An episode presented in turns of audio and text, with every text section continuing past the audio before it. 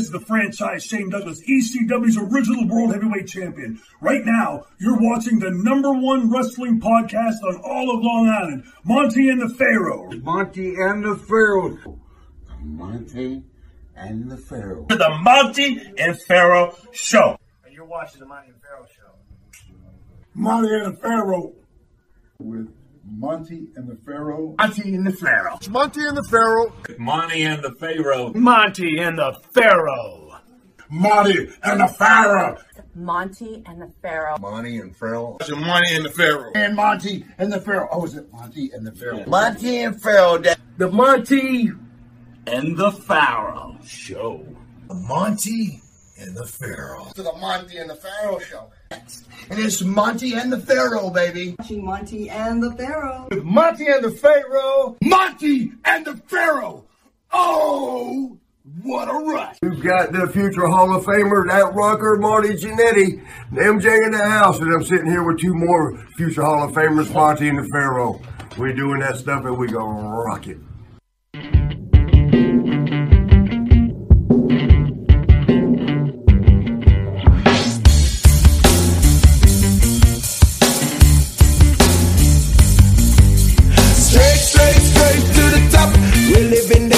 Not just dreaming it, we're doing it for real. Straight, straight, straight to the top. Working hard every day just to live out that tower.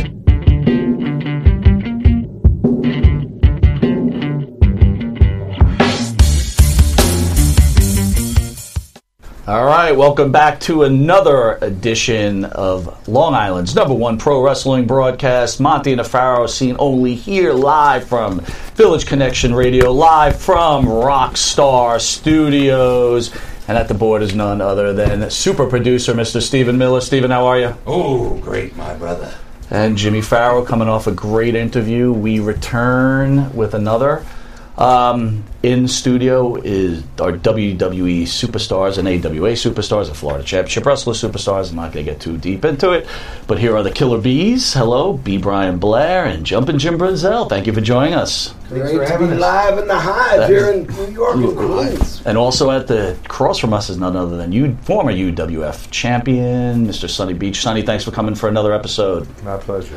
All right, I got one question and one question only, and then we could just end the show. Which one of you are getting coronavirus? What? How many hands have you shaken this week? A lot. I got some Purell in my pocket right now, brother.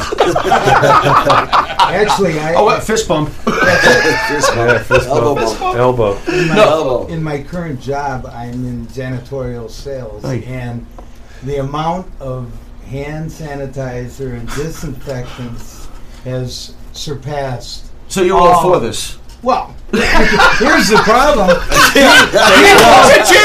People want Jimmy's cashing. No, you're not feeling well. People want the product now, and it's back ordered until May. Right. Yeah. And in order to take their order, and I mean they're big orders, they have to put 50% down. Nice. Because if they don't, then what's to say they could go to another company and say, "Hey, I need 50 cases. Oh, can you get it to me? Okay. Well, forget about the one Delco and Brunzell." So. Well, I got to tell you, I bought some Chinese pharmaceutical stock about 5 years ago. Right. That was sitting idle, but once coronavirus came up, man, that thing tripled. I made a good killing, man. I'm just like, keep going, baby. Just let's keep rolling. I'm impressed you held on to it for that long. That's not like you. You got it. Wow, you got patient man you are. Go coronavirus. No, you're ribbon. That's horrible. No, you're not ribbon. I made a lot of money, man. A coronavirus stock? How long ago? No, it's not coronavirus. Like Chinese pharmaceutical. It was a penny stock. Oh, Chinese. I bought it like at 20 cents, right? Mm-hmm. It's at $1.20 now. Wow. And we just keep going, baby. Just look, I got my hand sanitizer. I'm good to go, bro. My wife was giving me shit from going to this event today. She's like, "Are you out of your fucking mind right now? Did you get shit for coming out here?" Nah, not really, as long as I got my gimmick in my pocket. There you go. I had two masks, but I didn't want to freak the people out. You should have worn. They wanted to take our pictures with them, and of course, they would have had to put a mask on. So yeah, but I was thinking you guys could put Killer Bee masks on, right? That's so it could be part of the guys. They're back ordered until August. That's so funny. Nothing worse than a back order, man. Nothing worse than a back order. Killer Bee hand sanitizer. He's got it right there. Anyway, look at you. You know? Yours is bigger than mine, bro. That's what she said. Here we go. Open door. Walk right in. Really? Mine's vanilla coconut flavored. What's yours? Stop. Mine is. I can't believe this. Aloe, refreshing. Not bad. Smooths your skin. Not bad. That's it. Leaves it so soft you will not snag her pantyhose. So you got soft skin. Nice work. You know what? You're still as handsome as you were a couple of years ago. Oh, you're so sweet. Oh my God. Anyway, you know who just said that to him? What's that? This is no lie. Just within 48 hours, Pat Patterson echoed the same comment. That's shocking. Oh, no. That is. No way. Hey, he's cringing already. No. Pat Patterson ever hit on you? Oh, would you stop? You're kidding me. Tell him what his favorite saying was. When I first started wrestling in the dungeon with Matsuda, and then Pat was around a lot. He would come peek a little and watch, and some of the guys would come work out, more guys would come work out, and then I started to get ready for my first match, and Pat came down and he said, "Hey, Brian, I'd like to teach you a couple switches and go-behinds. Would you like to learn that?" And he's looking at me like I'm dumb. And, you know, stupid, he's being real serious. I said, "Pat, I don't think so, buddy. If you want to do that, I don't think you're going to be switching on me, and I don't think you're going to be going behind me." Wow, man. But we love a lot of things. I mean, I was supposed to be mooning him. I got in the back of the Briscoes, Lincoln Continental. Yeah. Because him and his boyfriend, Moon Does, with the great Mephisto, coming back from West Palm Beach one night. Okay. So the Briscoes go, "Hey, let's pull over like we're peeing. We're 20 miles from Yeehaw Junction. Where we pay the toll. It's dark. As soon as they pass us up, you jump in the trunk. You get to the toll, you boom." I said, that's a great idea. So pull over, pee, jump in the trunk, pull my pants down to my ankle. "Jack, can you breathe?" "Yeah, I can breathe great." And they're talking. They got the music up. I feel them stop. They said, hold on. Now they're peeing. Okay, car takes back off. Okay, get ready. I feel the car kind of moving. Okay, they must be at the thing, and they're talking loud. The music's blaring. "Can you breathe?" "I can breathe." And all of a sudden, when the horn, when you hear us count to three, moon them good. They're right behind us, and there's nobody else there. Gerald Brisco said to me, and I said, "Beautiful." So the 1, 2, 3, that trunk popped, and I grabbed the back of my booty and I split it apart, and I started shaking my ass, and I turned around to see Louis Dondero, the great Mephisto, and Pat Patterson laughing, and instead they had, all of a sudden I heard the horn go honk, and I turned around and they had backed up into the Stucky's restaurant picture window. Nice. And all the employees, all the people, everybody stacked up to the window, and it's honk. They won't leave, and now I've already done my thing, and I know I'm bad. And I don't know what to do, so I go to get out of the trunk. They got more than a moon. I went to grab the back door as they're slowly taking off to the highway there, and they left me with my pants down. Oh, that's wonderful. At Yeehaw Junction. So, is it windy that night? That was very embarrassing. Very embarrassing, especially when Gordon Solie said the people of Yeehaw Junction would like to thank Mr. B. Brian Blair for his public appearance. His pubic appearance. I mean, his public appearance. How did you guys enjoy the big event? It's awesome. It was steady, busy. I made the comment to Eric that we do these a fair amount of time, not as many as a lot of guys do, but I thought all the fans were really respectful. And they were patient, and it was nice. It was nice. It was easy, and it went by like that. Now, do you come to New York often, or very rarely? The last 3 gigs, or the last 4 gigs, I think 3 have been in Jersey, and 1 has been in New York. Okay. And the fans are good to you. Oh yeah, thank God. Who are the worst fans? Boston. Really? Why? That figures. Because they don't care if you're a good guy or a bad guy. If they don't like you, baby, they might cut your balls off. Even harsher than Philadelphia fans? Yes. Even Philadelphia liked us, but Boston was... Interesting. Okay. Are you amazed at the staying power after all these years? The fans come out in droves for you guys? Well, thank God they're at least 42 years old, because that's how old you got to be. So, there you go. It's the truth. There you go. Are you amazed at the staying power of us marks at 42? That's amazing. Us losers. Well, 42. When these millennials come up to you and they say, "Yeah, I remember you," and I said, "No, yeah, you're too young." Right there, you go. There you go. Who? Oh, sorry. We were talking about the UWF in the last interview. So Dark Side of the Ring's doing a special on the UWF. You guys want to share some stories about the UWF? Well, I went and did that episode. Yeah. I flew in all being on that episode.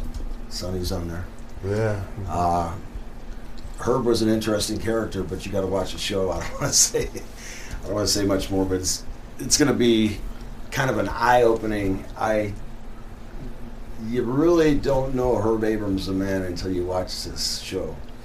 And then you'll understand how both the UWA was funded, created, what brought the UWF down, Herb Abrams' vices, his demise. It'll go from fun to fear. Mm. It's a very interesting story. Not like we were saying earlier, not a lot of people know about the UWF, right? Because it's pretty short lived. But for like old guys like us, right? We remember you guys coming aboard and then. They're falling apart like that. Williams. He had some great talent. There was some great talent over there for sure. Great talent. So you've worked for Abrams, right. You've worked for Gagne, you worked for McMahon. Right. What are the differences? Well, I don't think either one of you worked for Crockett, so I'm not going to throw him. You did? Okay, so okay. Yeah, all right. I was down there 2 years. So what's the difference between you guys? Well, Herb Abrams was energetic and positive. The other two that you want to mention, Gagne and Vince, had both huge egos and were very concerned about their power. And they wielded that power at anybody's expense. And, you know, Verne was successful for many years, and when things were falling apart, when Hulk left Minneapolis and went to New York, AWA was shaking that. I mean, it was bad. And this is what I heard, and I've heard... Jim, hold on a second. Can you just fix your mic a little bit? I think I'm getting feedback. Oh, that's you? Okay, yeah. Sorry about that, guys. Thanks. So, Vince realized the situation with a lot of territories and had respect, I think, for Verne for what he did all those years and how successful and all the talent that came out there. And went to Verne and said, "Listen," he says, "I'll give you $7 million for your territory, and I'll give Greg a job for the rest of his life." And Verne said, "Fuck you." Mm. That's what he said. And within 6 to 8 months, the AWA was on a spiral. Bad. Mm-hmm. Verne went bankrupt. Greg wound up selling cars. Wow. And it's a shame because they had such a great, you know, their promotion was second to none from, you know, the mid-'60s until really the middle 80s. So did you leave the AWA just from necessity? Is that why you went to the WWE? No, it wasn't a necessity for making money. At that time I had my own gym, and I had my own gym from 82 to 88. And it required some money from my wrestling business. So I went to Gagne and I told him, I said, "Verne," I says, I want to stay here. I've been with Greg 10 years. Mm-hmm. And I said, "I'd love to stay here, but I need a personal guarantee from you as far as money." And he says, "How much?" And I said, $95,000 a year. And he said, "You're not worth it. You can go to New York." Wow. And I was... completely, it was like all the wind was out of me, you know, because I was like a son to him in the fact that Greg and I had been, you know, and granted we had great people. How long have you worked for him before that, up to that point where he said, "I can go"? How many 10 years? Yeah, 10 years. 10 years in. Wow. So how does he marry you two together? Is this McMahon's attempt to make the high flyers in the WWE without Greg, or how does this happen? He's trying to find a place for talent. Well, okay. Yeah, exactly. And I was on top. Friends. I was on top in Florida. I was actually Florida heavyweight champion. And when I left, I had worked for Vince Sr. twice, and had some tremendous matches with Mr. Wonderful Paul Orndorff. And on the way out, Vince said that he wanted to bring me back for the Intercontinental Belt to go to Florida. we'll start fresh coming back. And so that was already on my mind. I went to Florida, had a great run, made buku money, a lot of money there for a territory. And I remember they wanted me to leave without giving notice. And I said, no, I got to give notice because we were doing big houses all over. And I was getting ready to, I know I got a flat tire and I'm on my way to somewhere in South Florida. And the first time I ever missed a shot, I called, I didn't call, we didn't have cell phones, but I got somebody helped me with my spare tire, with my flat, went to a payphone, got a hold of Mike, I got a hold of the arena, and told him that I wasn't going to make it. And he said, there's more people outside than there is inside, Brian. You got to come. You have to come. I'll come get you.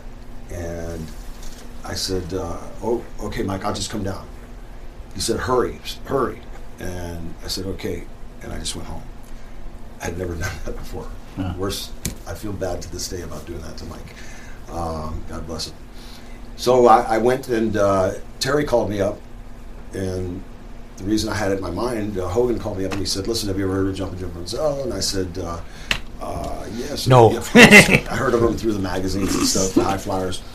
So he said, Vince wants to start a big tag team division, and he wants you guys to come in and see how you work as a tag team. I said, okay.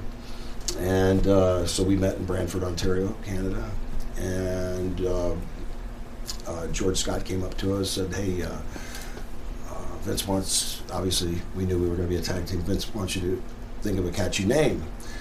And we started talking a little bit back and forth, and then I thought about the Miami Dolphins, 72 undefeated Dolphins. You had Bonacani and Baumgartner, and the Killer Bees, linebackers. And I said, what about the Killer Bees? Jimmy said, I like the Killer Bees. And George Scott came back and I said, what about the Killer Bees? He said, I don't know, let me go ask Vince. Came back, he says, okay, you guys are the Killer Bees. All of a sudden, Leaping Lanny reaches down in his bag and he's got killer bee trunks in his bag. Really? Unbelievable. Wow. Who would have ever thought that? Yellow, striped, black, horizontal, and it was perfect. Hey, I got some killer bee shorts right here for you. Yeah. There you go. But the hard question is, you wore those shorts that Lanny was wearing? Did you wash them before? They were in the package, so they were new and clean. With that, we're going to take a quick commercial break.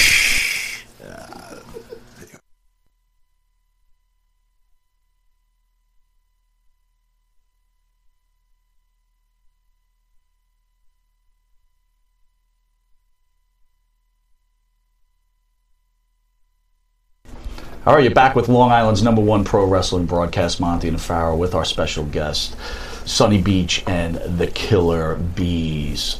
Some great stories so far. So, guys, you combined together in the WWA. I want to go back a little bit to you, Brunzell. Yes. You worked with Adonis and Ventura a lot.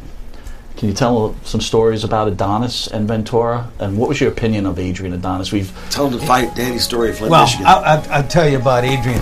Adrian was incredible as far as timing and the stuff he did in the ring. He was great. Jesse Ventura was he was very unathletic, and he was sort of clumsy. He was a swimmer in high school. Mm-hmm. And, he got into the bodybuilding, and he could talk, man. And he believed, there's the three biggest egos I've met in this wrestling business was Vince, Verne, and Jesse. So he'd call you. I tell you a quick deal about Jesse. You talk to him, and all of a sudden he told you about everything that was going on with him and his family. And then, instead of saying, Jim, how are you doing? And he said, I'll see you later, Brunzie. And out the door he went, Right. He was just, and he's still that way now. He's, he told me that he was going to, this was last year. He had told me that somebody had suggested that he run for president. Yeah, he announced that last year. Yeah, and I said, I don't know. It's a bad time. Yeah. But, so. And Adonis, I heard that he was a dick to everybody. Is that true? Yeah. No, well, seriously. Seriously, that's what I heard. I heard he was like a total dick. Well, here's the problem with Adrian. He became chemically addicted. Okay. And it changed his whole personality. Did it? It did. Okay. It ruined him. How in was the he ring. Before he went off the rails? He was great. He had timing when he was there with with Jesse. Honestly, God, we made the biggest. That was the biggest year. And I was telling some guys, the biggest house in the St. Paul Civic Center, and this is including Springsteen. Mm-hmm. The biggest house that ever drew there was a cage match between Greg and I, and Jesse and Adrian. They drew over 19,000 people. Yeah, and Adrian was incredible, but. Like so many guys, I mean, you know, pro wrestling is a reflection of society. So you're going to have the same thing. You know, you're going to have problems with marriages. You're going to have alcohol abuse. You're going to have drug abuse, and being on the road like we were 27 days a month for 3.5 years. It magnifies. It magnifies, and it opens up the opportunities. So.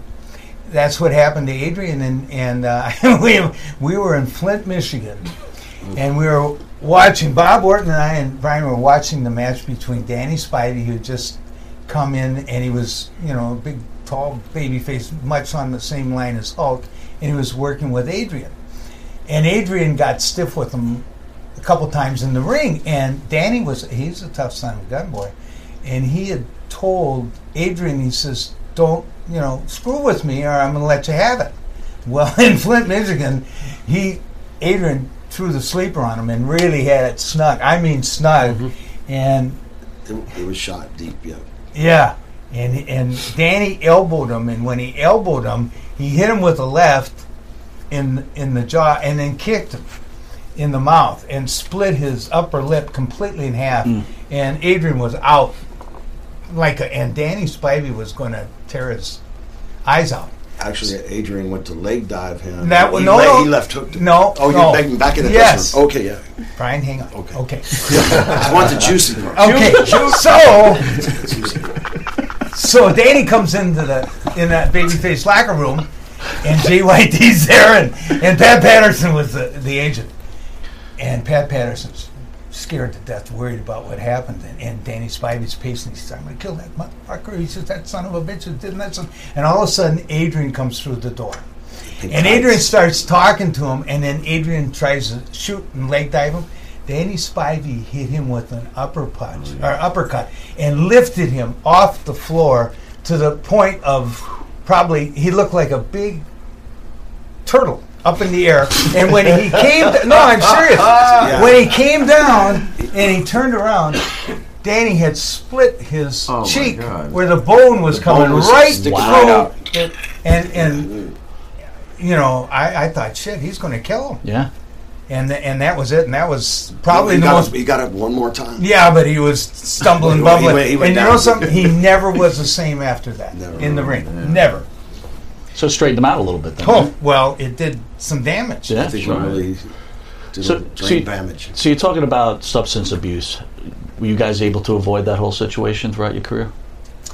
Well, for the most part, it's not like I haven't done smoked a joint or, you know, I haven't been an angel all my life, but I've never let anything get in my way of business tomorrow. How about you, Jim?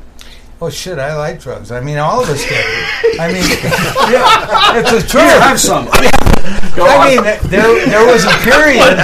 It's the truth. Why not? I mean, what the heck? When you look at when you're wrestling 27 days a month, and you're on the road, it's like you picked the wrong week to stop living glue. That's true. No, sorry. Yeah,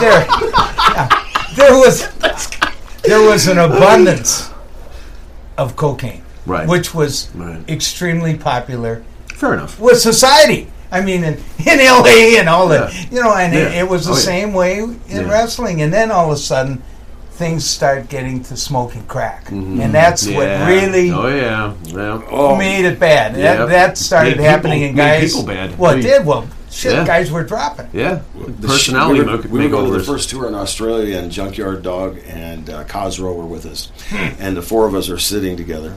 Cosro's got the window, then Jimmy, then me, then Junkyard. And so we take off, the lights start to go down, Jimmy starts to snore, and all of a sudden I smell this weird smell. And I look over and I see JVD, because Cosro's going, "Hey, JVD, give me another one, give me another one." And JVD's got, JYD has, but she called him JVD, has the popcorn.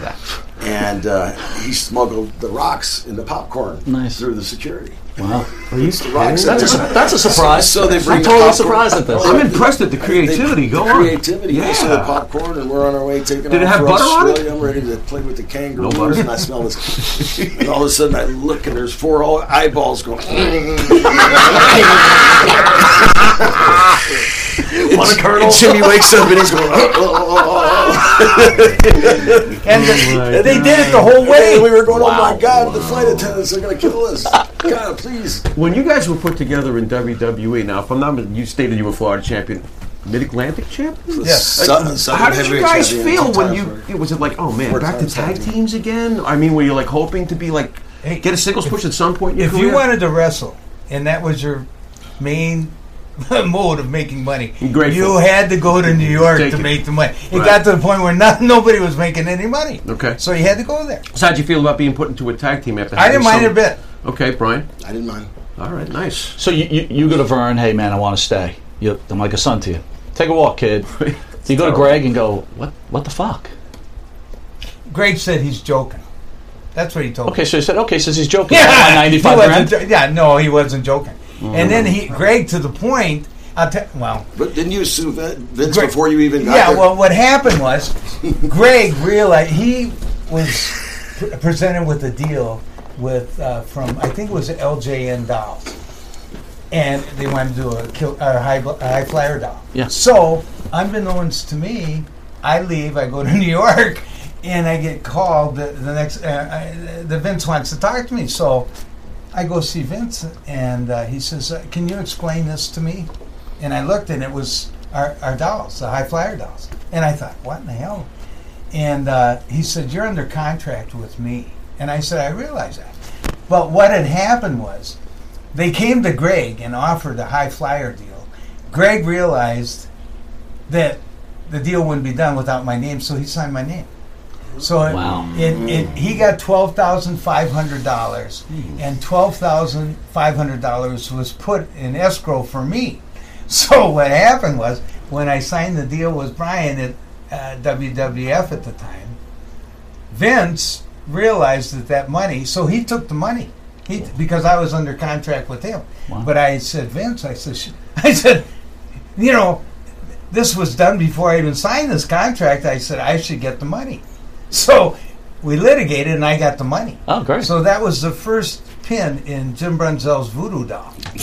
That was the first one of many. That was the day that Barry Horowitz pinned you. No, that was later. It was great to see Barry today, though. There you go. That was 4.5 years later. Okay. So took a while to get back at him. Yeah. What's your guys' stance on that Vince owes every wrestler a living, even after they how do you feel about, the guys who are broken down now and want some help from Vince, and they feel like they're owed something? Is there any validity to that? Does Vince owe them anything? Oh, yeah. I think so, because we created his billion-dollar fortune. And sure, there was a number of us that thought there should be some, at least representation between the talent and Vince. Mm-hmm. And if you even mentioned that to Vince... Yeah, you're done. Yeah, it wasn't very good. Mm-hmm. But at the same time, everybody knows Vince was the only game in town. I mean, you either worked for him and that's it. And then WCW had a little run and it was good for the boys. And the best thing about the WWE now is the boys are making the most money they've ever made, and they're not working nearly as much. So, I mean... Right. Were you two guys part of, this is just my opinion, I just want to see how you feel about it, were you two guys part of what I consider the greatest crop of tag teams basically in the history of this business? I mean, you guys were around when some of the greatest tag teams ever occurred. Is that one of the reasons why you guys didn't get the straps at any point? Because I'm the Mark who sits at home and goes, "Where's the belts?" Right. Well, he didn't like me. That's why I left. Well, we're getting there. That was 2.5 strikes. Yeah, we were promised the belts 3 times. 3 times? 3 times. Interesting. Okay. By Vince and George Scott. And I gave my notice right before WrestleMania 5 at Salisbury, Maryland, because I said to Vince, you keep telling me the money's in the chase. Money's in the chase. Well, the people are only going to believe you for so long. They believe in you and stand behind you for so long if you can't. There's a window. Eventually win the belt. Yeah. Exactly. There's a window. There's a window. Exactly. So, it's just, I decided I'm going to go open up some Gold's Gyms and It's the best move I ever made in my life. All right, with that, we're going to come back after a quick commercial.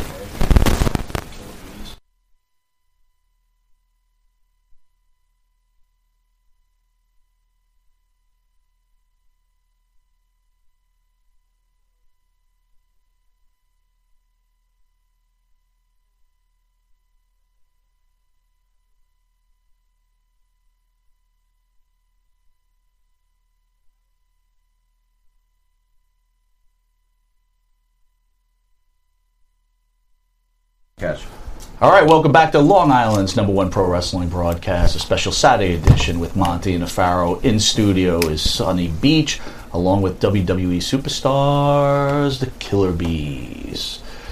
So, Cauliflower Alley Club, where does that come from? Well, you started to mention, and you talked about briefly, you know, the guys had no health insurance. We weren't even given a class on how to run a business, how to save your money, you know, how to do things to... get cheaper credit cards or credit cards that give you dollars back or any kind of education. Nothing. You get hurt, you pay for it.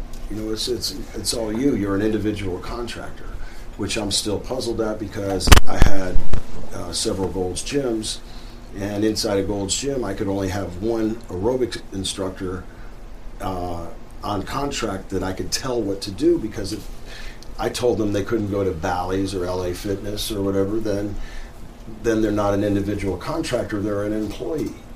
Well, as a wrestler, we couldn't go wrestle anywhere else. We assumed that extra 1% tax, number one. Vince avoided the 2.5% tax. But you could go wrestle somewhere else, but you might get punished for wrestling somewhere else, right? You come back to WWE. Yeah. Yeah. So you really couldn't. So unless you weren't a Lucy Joe. So, right. But so here's my why not unionize? Why couldn't you guys get your act together? There's the next step in the belt. In the Hall of Fame. Actually, I talked to Gene Upshaw, who was the player president of the NFL, and I told him how the wrestling business was in terms of relationship with the talent and the ownership.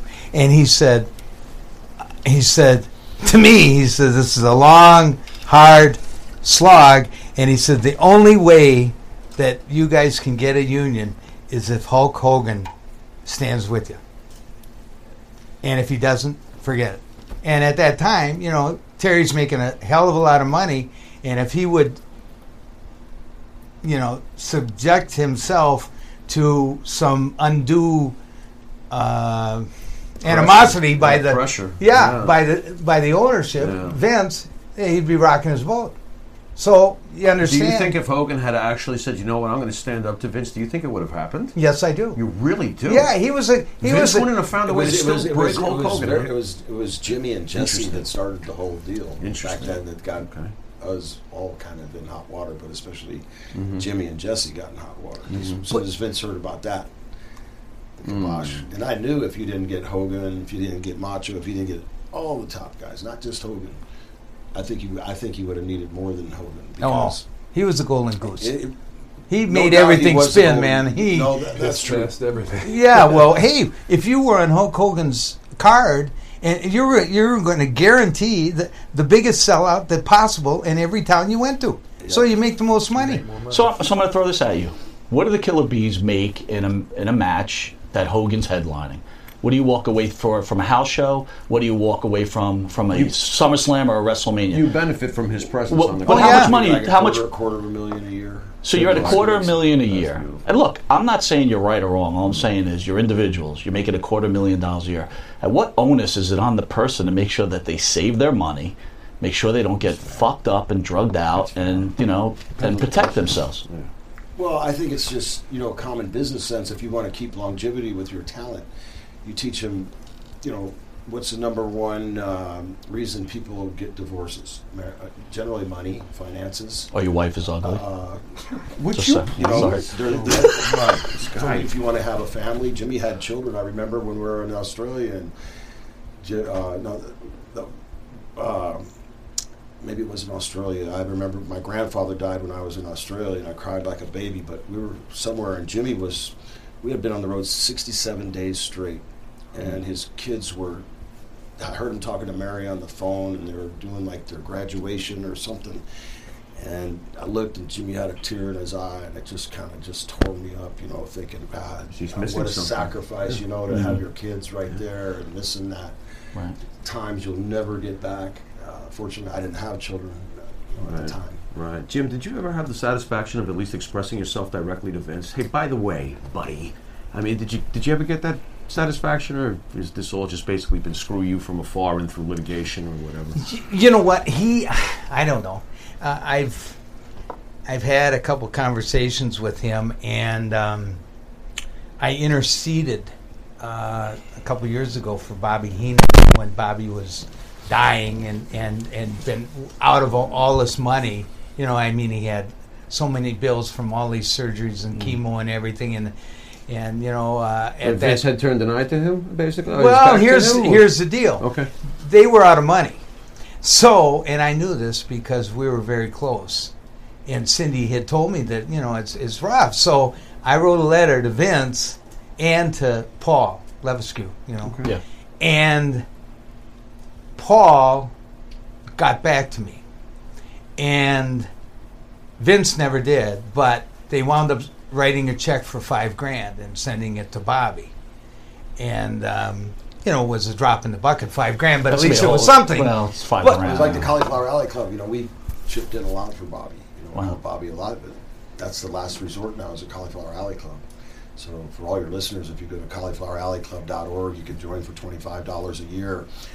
Everybody on the board works as volunteers. I mean, we buy our own reunion ticket there. We pay for our own plane ticket, hotel, everything. We just work out of the love for our colleagues and those that entertained us. You know, if Tony Atlas was down, if he knew about the Cauliflower Alley Club, or if Jimmy was down, or if anybody was down, referee, Sonny Beach, whoever, we pick people up and really try to, we've helped a lot of people. I mean, we've saved Kamala's house, $13,000, Mr. Wonderful's house. Most of the people, I cannot say their names because it's all anonymity unless they say, hey, we want the Cauliflower Alley Club to be known that you helped us. And so Bobby and Paul and Kamala, all these people have said, yes, please, we want that known. They've posted it on their Facebook pages, things like that. Well, thank God for you guys, because there may not be a union, but in a way, there's someone who cares. It's a brotherhood. Yeah. I commend you guys for that. Absolutely. And one thing that's so good about this time in Las Vegas is that it puts everybody together with all the same interests. So you got 2,000 to 5,000 people, and everybody's happy. And, you know, they have a great dinner. They have a good awards banquet. And, you know, it's just great that there's an opportunity for the wrestling fan, other than going to the matches. Sure. Or being on Facebook. All right, I'm going to put you on the spot, Mr. Brunzell. Nice. High flyers or Killer Bees? Which one did you like working for? And we were going to do this if Greg was here, just so you know. Okay. And we were going to do it to Greg, too, just so you know. Just so you know. Both of our... yeah. Sorry, what? He's probably seeing. He knows I'm nuts. Go on. Well, Greg would turn heel on you real quick. You're great. See, I told you he would. Actually, I'm not surprised to hear that. He would have been a great heel. Okay. Honest to God, I could see him with blonde hair and a blonde mustache. Why didn't you do that with him? You should have done that with him. Because he was Verne's son. Ah, fooey. Well, anyway, you're slipping the question, brother. Okay, the deal was... I will say this in the AWA. When Greg and I were, we had the belts a couple different times, and it was so much different working in the AWA than it was in the WWE. Because in the AWA, you had 14 guys that knew exactly where they fit. And everybody had a chance to make great money, and everybody had a chance to have time off in the summer. So we won it twice. 10 years, a great team. Greg and I, you know, we knew each other since they were 17 years old. He was a quarterback my freshman year at the university, and I was a wide receiver. Okay, then you take Brian and I together. Okay, basically we had a great tag team. The problem was that there was a certain number. My dad wasn't the promoter.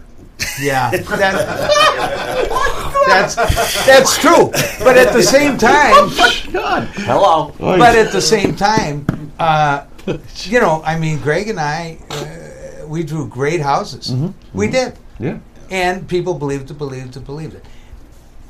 With Vince, it was totally different, because what Vince was really doing, and actually he created a great tag team competition with all the different teams that we had. God. And there was some really good teams that we had some great matches with. Mm-hmm. But the problem is everybody was so concerned with their position, they didn't really want to make the other team look that good in fear that it might damage them. Mm-hmm. Right. And that's what we faced every night. Mm-hmm. And that's the truth. There you go. Wow. So you can't accomplish the same thing as you did when you got four guys working together every single night to have the best match they could. Sure. Chemistry is just there. That's it. The three times you were promised the belt, if I can ask us, against, here comes the mark.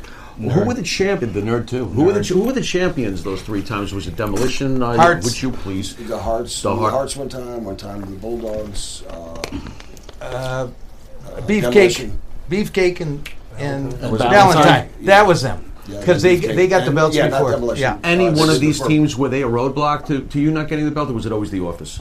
It was the office. It was. Okay. Shit, yes. Let's go back over Brian's comments, though. So you mentioned Greg's father running the AWA.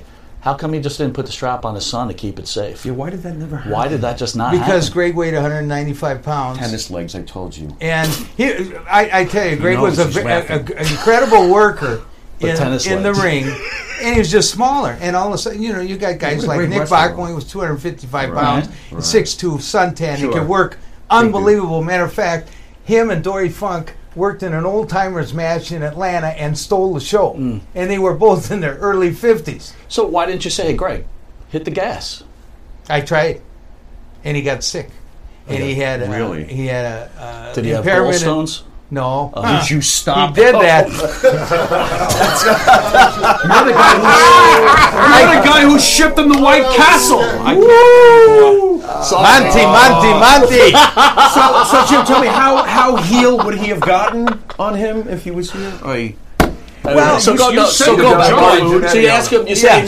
junk food. Hit the gas, man. Look at Tony Atlas. Look at Sonny Beach. Hit the gas. Greg Gagne had... mononucleosis when he was 16 or 17 years. Okay. And he did some damage to his liver, and the doctor told him that you're going to have a problem down the road, especially with drinking. Okay. So, and this was, young. I mean, this was 18, 19 years old. So I got him Anavar, which is it's 2.5 milligrams. It's a very good, safe anabolic that's easy on your skin and insides and everything, and it's an anabolic. It doesn't have an androgen effect, which makes you moody and off. So I gave him some, and he took it for about 2 weeks, and then he got a pain in his right side and had to go to the doctor, and his liver became inflamed, so that was it. Oh, wow. With that, we're going to take a quick commercial break, and then we'll be back with Sonny Beach and the Killer Bees.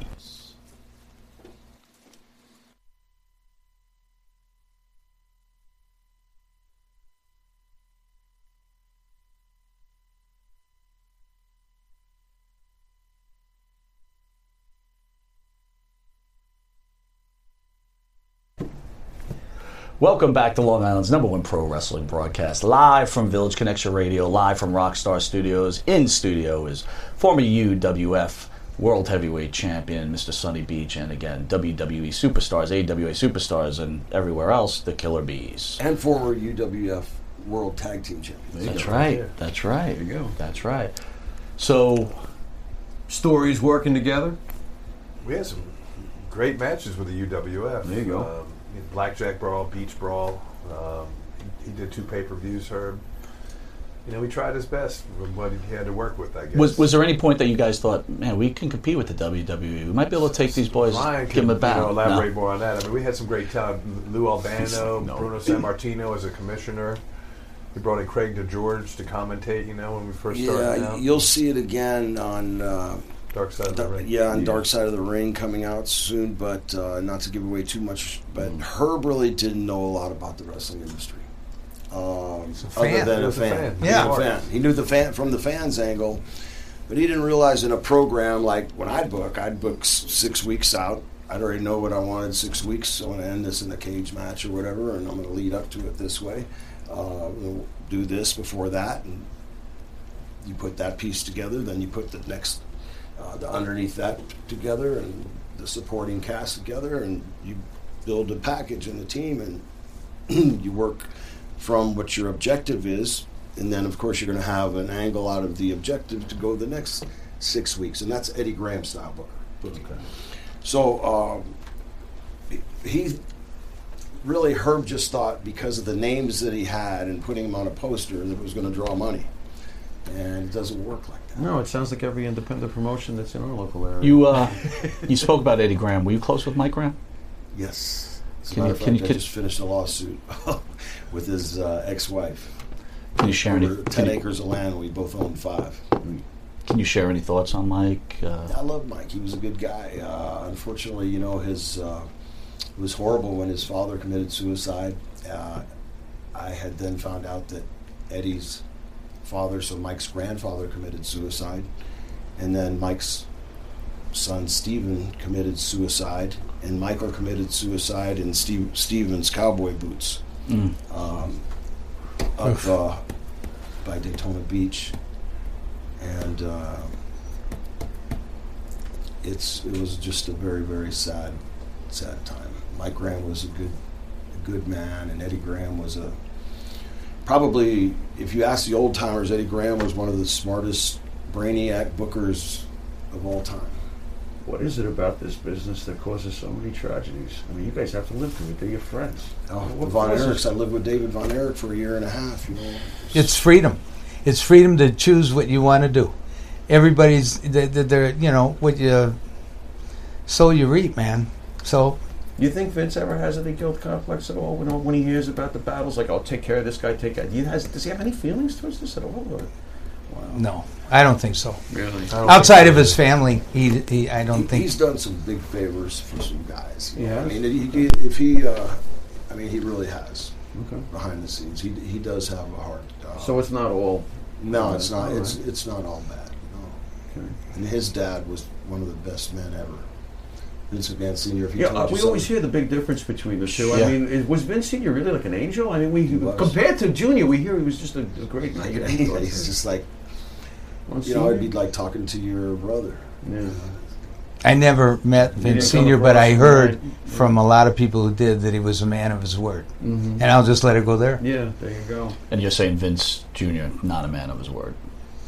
Well, obviously, we didn't get the belts. Yeah, I got 3 times.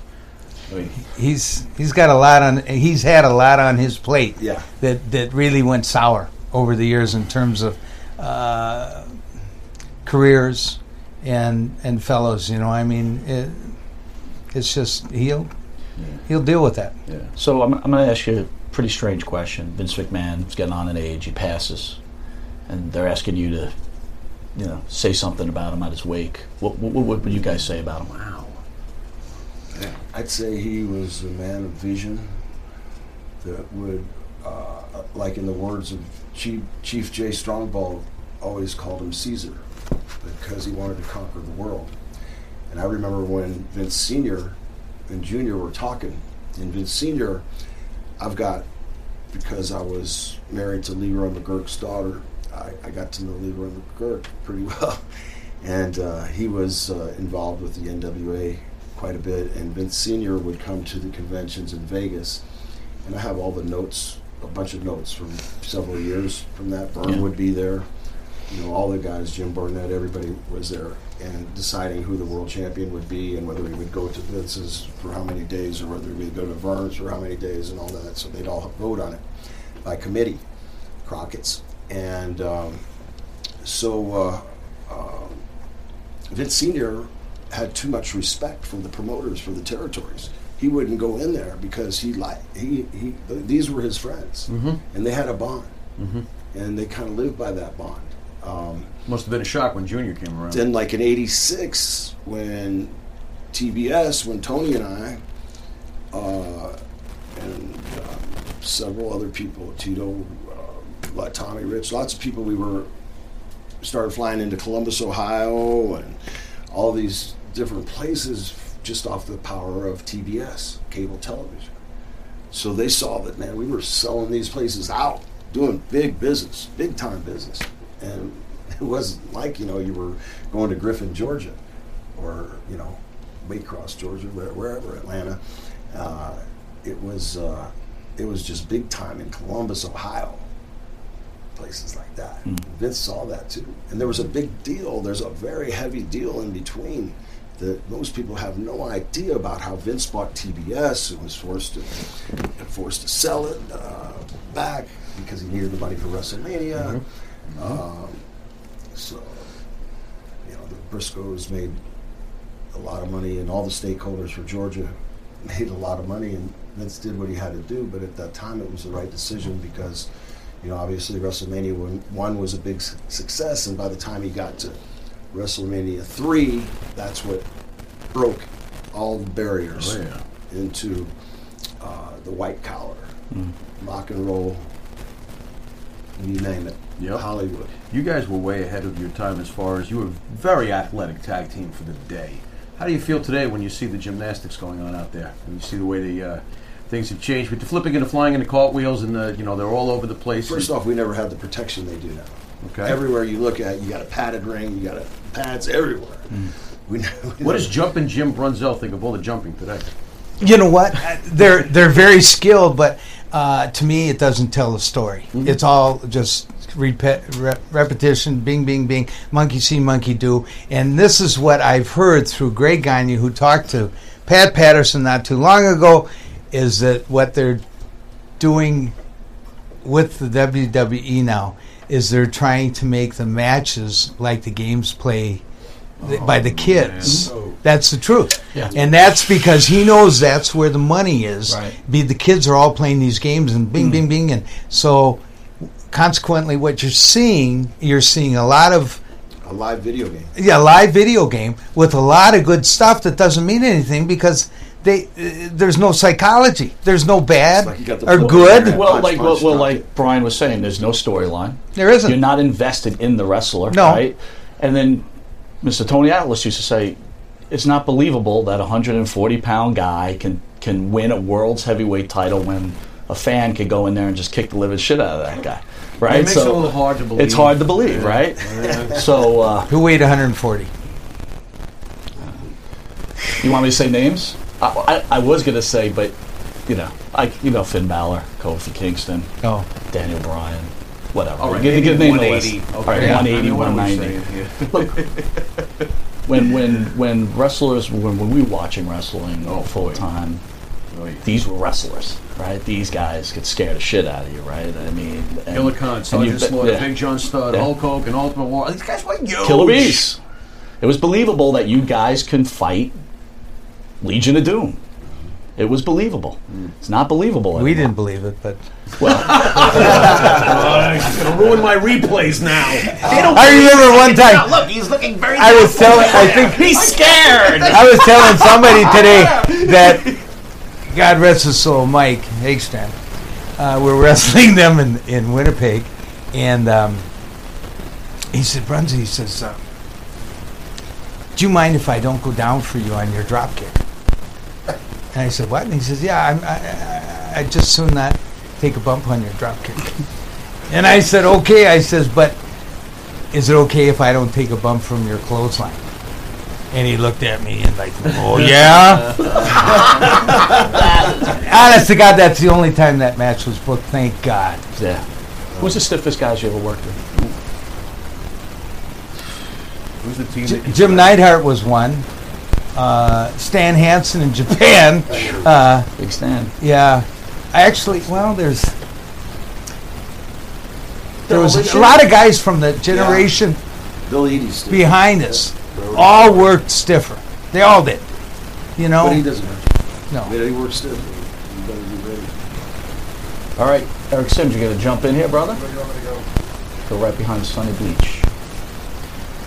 The super promoter of the East Coast, Mr. Eric Sims. ESS. Right. You probably got to kneel down right there, super producer. What do you want me to go, this way? Go next to the saxophone. There you go. Hello. Hey, that's no BS, your cult hero. It's ESS. All right. Eric, how long has it been since your last confession? I'm just... Hang on. So, one more day left on the World Tour here. Tomorrow we're going to be up at the Colony Mall over in Albany, New York. So Killer Bees will be up there. Mr. USA, Tony Atlas, Curtis Hughes, you'll see in the next interview. And someone who I'm a big fan of. It's still real to me, damn it. Mr. Dave Wills, who's a viral internet sensation with his "It's Still Real" crying on the internet and stuff. With what was it? His question and answer with Terry Funk. With Terry Funk, right. So I'm happy he's up on the tour too. So come see us up at the Colony Mall up in Albany, New York. And anything for ESS, it's ESSPromotions.com. No BS with ESS. One thing I did learn, though, and I got to speak to you wrestlers about it, if Eric can afford a driver, I think he's undercutting you guys. Just throwing that out there. Wow. You're like, what are you doing? I learned something today about being Eric. Absolutely. He did take him to Taco Bell before. He went right to the Anyway, I wanted... Nothing. Listen, the Iron Sheik, we're done doing our appearances. Eric, baby, I need to go to for our gourmet wrestling dinner. Kentucky Fried Chicken. Eric Bubba. You with at the Brian Blair today? I put him in camel clutch. I fuck his ass. I break his back. I make him humble. Eric Bubba. You disappoint me. All right. But anyway. Are you done? Yeah, I'm done. Are you sure? I'm done. All right, perfect. That was good. I want to thank Mr. Sonny Beach and the Killer Bees. Thank you for spending the time on our show. Thanks for having us. Thank you so much. All right, this has been Long Island's number one pro wrestling broadcast, only seen here on Village Connection Radio every Thursday from 8:05 to 9 p.m. Catch us on YouTube, Spotify, Google Play, Breaker, Channel 115 every Tuesday from 8:30 to 9 p.m. and Saturday from 6 a.m. to 6:30. Soon to be on Channel 20. All right, this is Mike Monty. This is the Pharaoh. Till shortly. Later.